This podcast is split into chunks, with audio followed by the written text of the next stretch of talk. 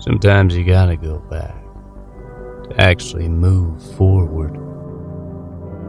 I don't mean all the way back to dental school. Let's face it, that was an awful experience. But when it's all said and done, you still have questions. That's what Paul and Justin are here for. To answer your questions as your dental business mentors. Hey, everybody, what's up? It's another edition of Dental Business Mentors. I am your host, Dr. Paul Etchison, with my co host and partner, Dr. Justin Bular. And we are answering your questions and just kind of talking about some stuff that we want to talk about occasionally. And the last two episodes, we were talking about Justin's practices. And we're going to talk about another one because Justin has an out of network practice. My practice right now is going out of network. We're not there yet, but we have our termination dates. So this is kind of relevant, top of mind to me.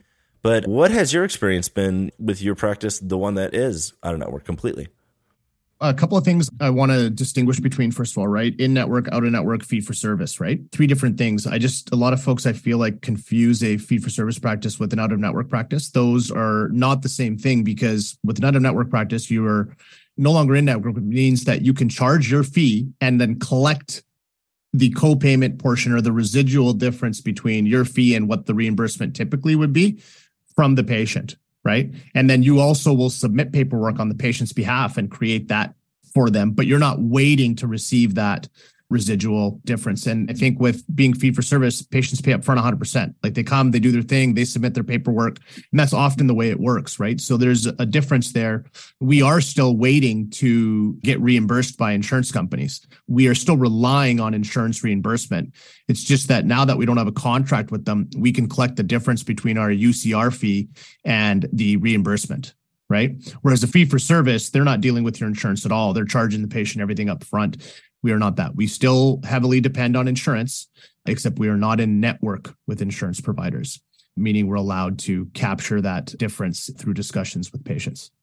The second part is I think a lot of folks fear that going out of network, you'll lose a ton of your patients. And I think we all share that concern. And it's a legitimate concern because you have a bunch of people who have been attending your practice for all these years, and all of a sudden you change what their expectations are, what they're accustomed to you change that certainty for them. And now the expectation is that if you have, let's just use $100, if there's $100 that you charge for something and the insurance was reimbursing 70 when you were in network, you were taking 70.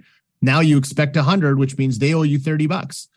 That's an interesting conversation to have. So the most important thing is if you're making a decision to go out of network, my number one recommendation is make a list of all the insurance companies you have. The ones that have the lowest reimbursement, start there and then work your way down that list to highest reimbursement. It depends on how many you have. If you've got like five or 10, that's different. If you've in network with like 50, that's different. But create a schedule like this quarter for these three months, we will go out of network with X, Y, and Z company. Now, not only will we go out of network with them, but we will also, it's who, not how, right? How is easy. Just go out of network. How is easy. Tell the patients. We can talk about scripts, but how is easy. You just have that discussion with the patients, let them know the reasons why you're doing this but who is the most important because those conversations with patients, if not done well, lead to higher attrition rates, meaning the patients don't want to come back to your practice. That's where people get scared and they start losing patients, et cetera.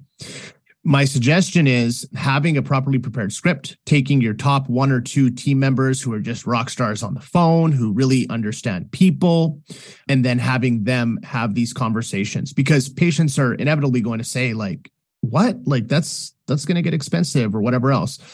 And if the first thing everyone says is like, yeah, we understand, you know, it sucks and, you know, it doesn't go well. You have to grab the bull by the horns and explain to them why this is happening. And it's happening because reimbursements have gone nowhere.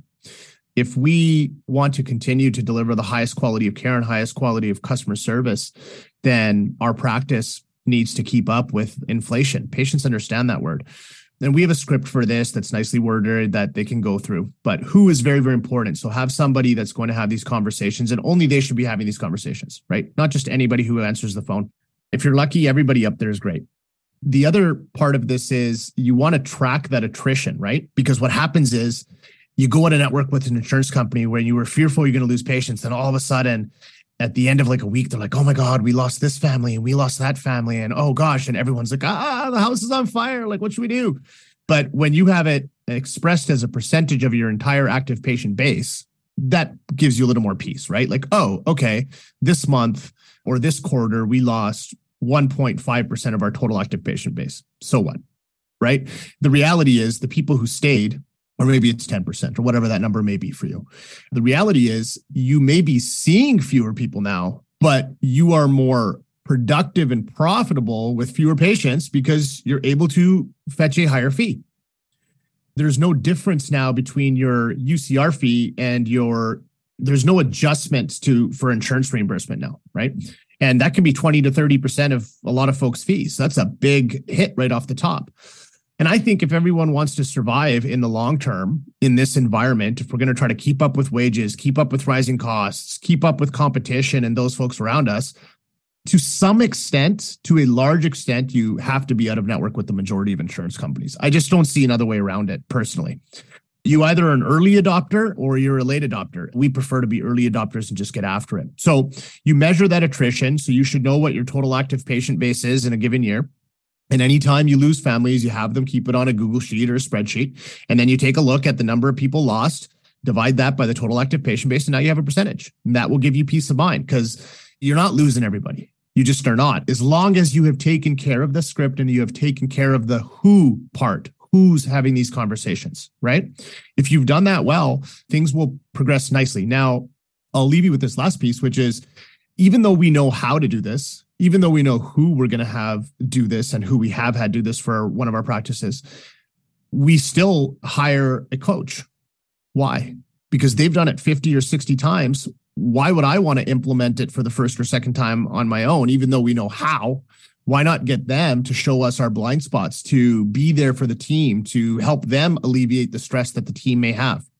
Now, lastly, before you embark on this journey, you don't want the team members to feel like we're not thinking about the patients here. The reality is, team members need to understand why this is happening. Why are we going out of network all of a sudden when now the patients have to pay 20 or 30% more out of pocket and these are tough conversations to have.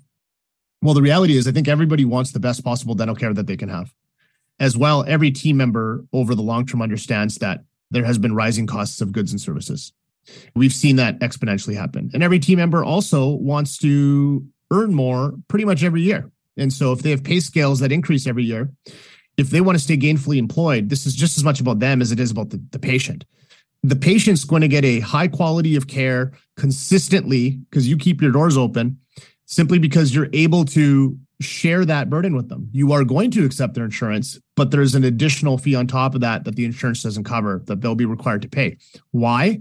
Because we want to maintain a high quality of care. We want to create a stable environment for team members long term and make sure that this practice can thrive and survive over the next decade. It's just as much about the team as it is about the patients and the ultimate value we want to deliver. And at the end of the day, as the business owner, no one wants a business that's unprofitable. That's just a horrendous position to be in. I mean, you don't want to work the next decade and just be breaking even or have no additional profit in the business despite the effort you put in simply because we're not able to have conversations with patients or create enough value to fetch that 20 or 30% difference between UCR fees and reimbursements. So bring a coach in if you're thinking about doing this. Start with an expert and have them help you implement because they've already done it. They've already done it. And if you're confident, then you trust that they've done it multiple times successfully. You can talk to their clients or whatever. Then bring them in, right? Don't go this alone because it's probably one of the scariest experiences I think most providers go through. Mm-hmm. Yeah. I mean, we just sent our Delta letter and we are out June 21st. And I think this episode is going to be out on Ooh, it's getting close. This is going to be May 18th for this one. As of this episode release, we're getting really close to our termination date with Delta. And I will say, going through this with my team right now, is that one of the hardest parts that I've seen. I mean, it's the verbiage, it's the talking, it's the having the conversations, because that's difficult and that gets better as long as we have the right things to say. But it's convincing that team that this is not a commodity. And it's really something I've been hammering home is like, hey, I know it's like deep down, sometimes we might feel uncomfortable with this conversation because we're feeling like we're having the patient pay some more here than they can go down to an in network dentist and they get the same thing for much less. But are they really getting the same thing? Does anyone take care of patients like we do? Does anyone bend over backwards like we do? Is anyone open from 7 a.m. to 8 p.m., open on Saturdays, has specialists, all this stuff? So, like, really hammering home, like, what's special about your practice? And I guarantee you, man, I noticed this with people that come to work at my office versus working somewhere else, is our office is very special. And sometimes I have the people that come out of school, like I just come out of school and she'll work with us. And I, I almost wish she would go work somewhere else first to see how lucky she is that she's got it here. Not that like anyone on my team is like ungrateful or anything like that, but I think sometimes we just take for granted how fantastic our offices are.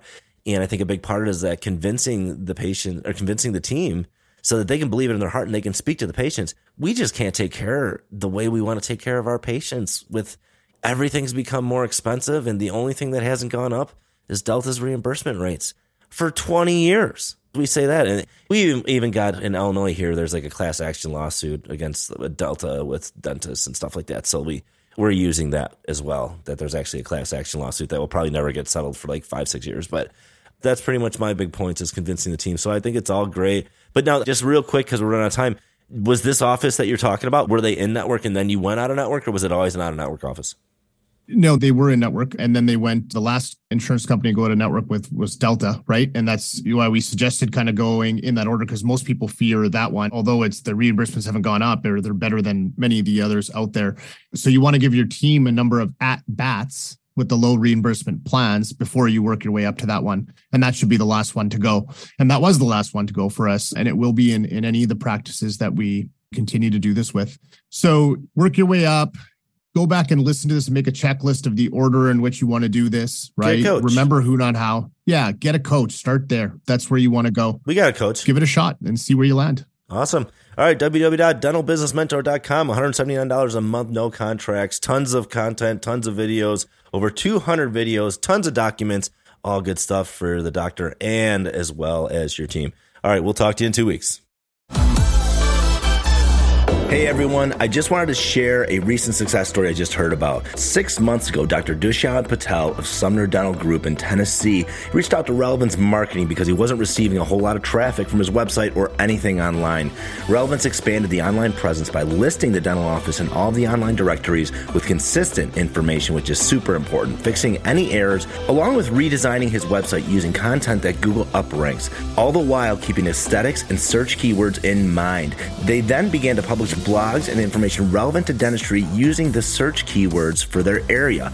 Now, in just a few months, Sumner Dental was in position number one or number two on the Google Map Pack and organic listings for almost every single dental keyword. They saw an 88.9% increase in phone calls, as well as a 115% increase in interactions with their Google business profile. Now, if you think having your phone ring almost twice as often with new patients could really change your practice, well, you're right. If you're looking for a transparent, no contracts, no BS, and results driven online marketing program, look no further than relevanceonlinemarketing.com. It's who I've been using for almost five years. Can't say enough good things about them. Hey, mention the Dental Practice Heroes podcast and you'll get your first month free. Go to relevanceonlinemarketing.com to schedule your free demo today. That's www.relevanceonlinemarketing.com.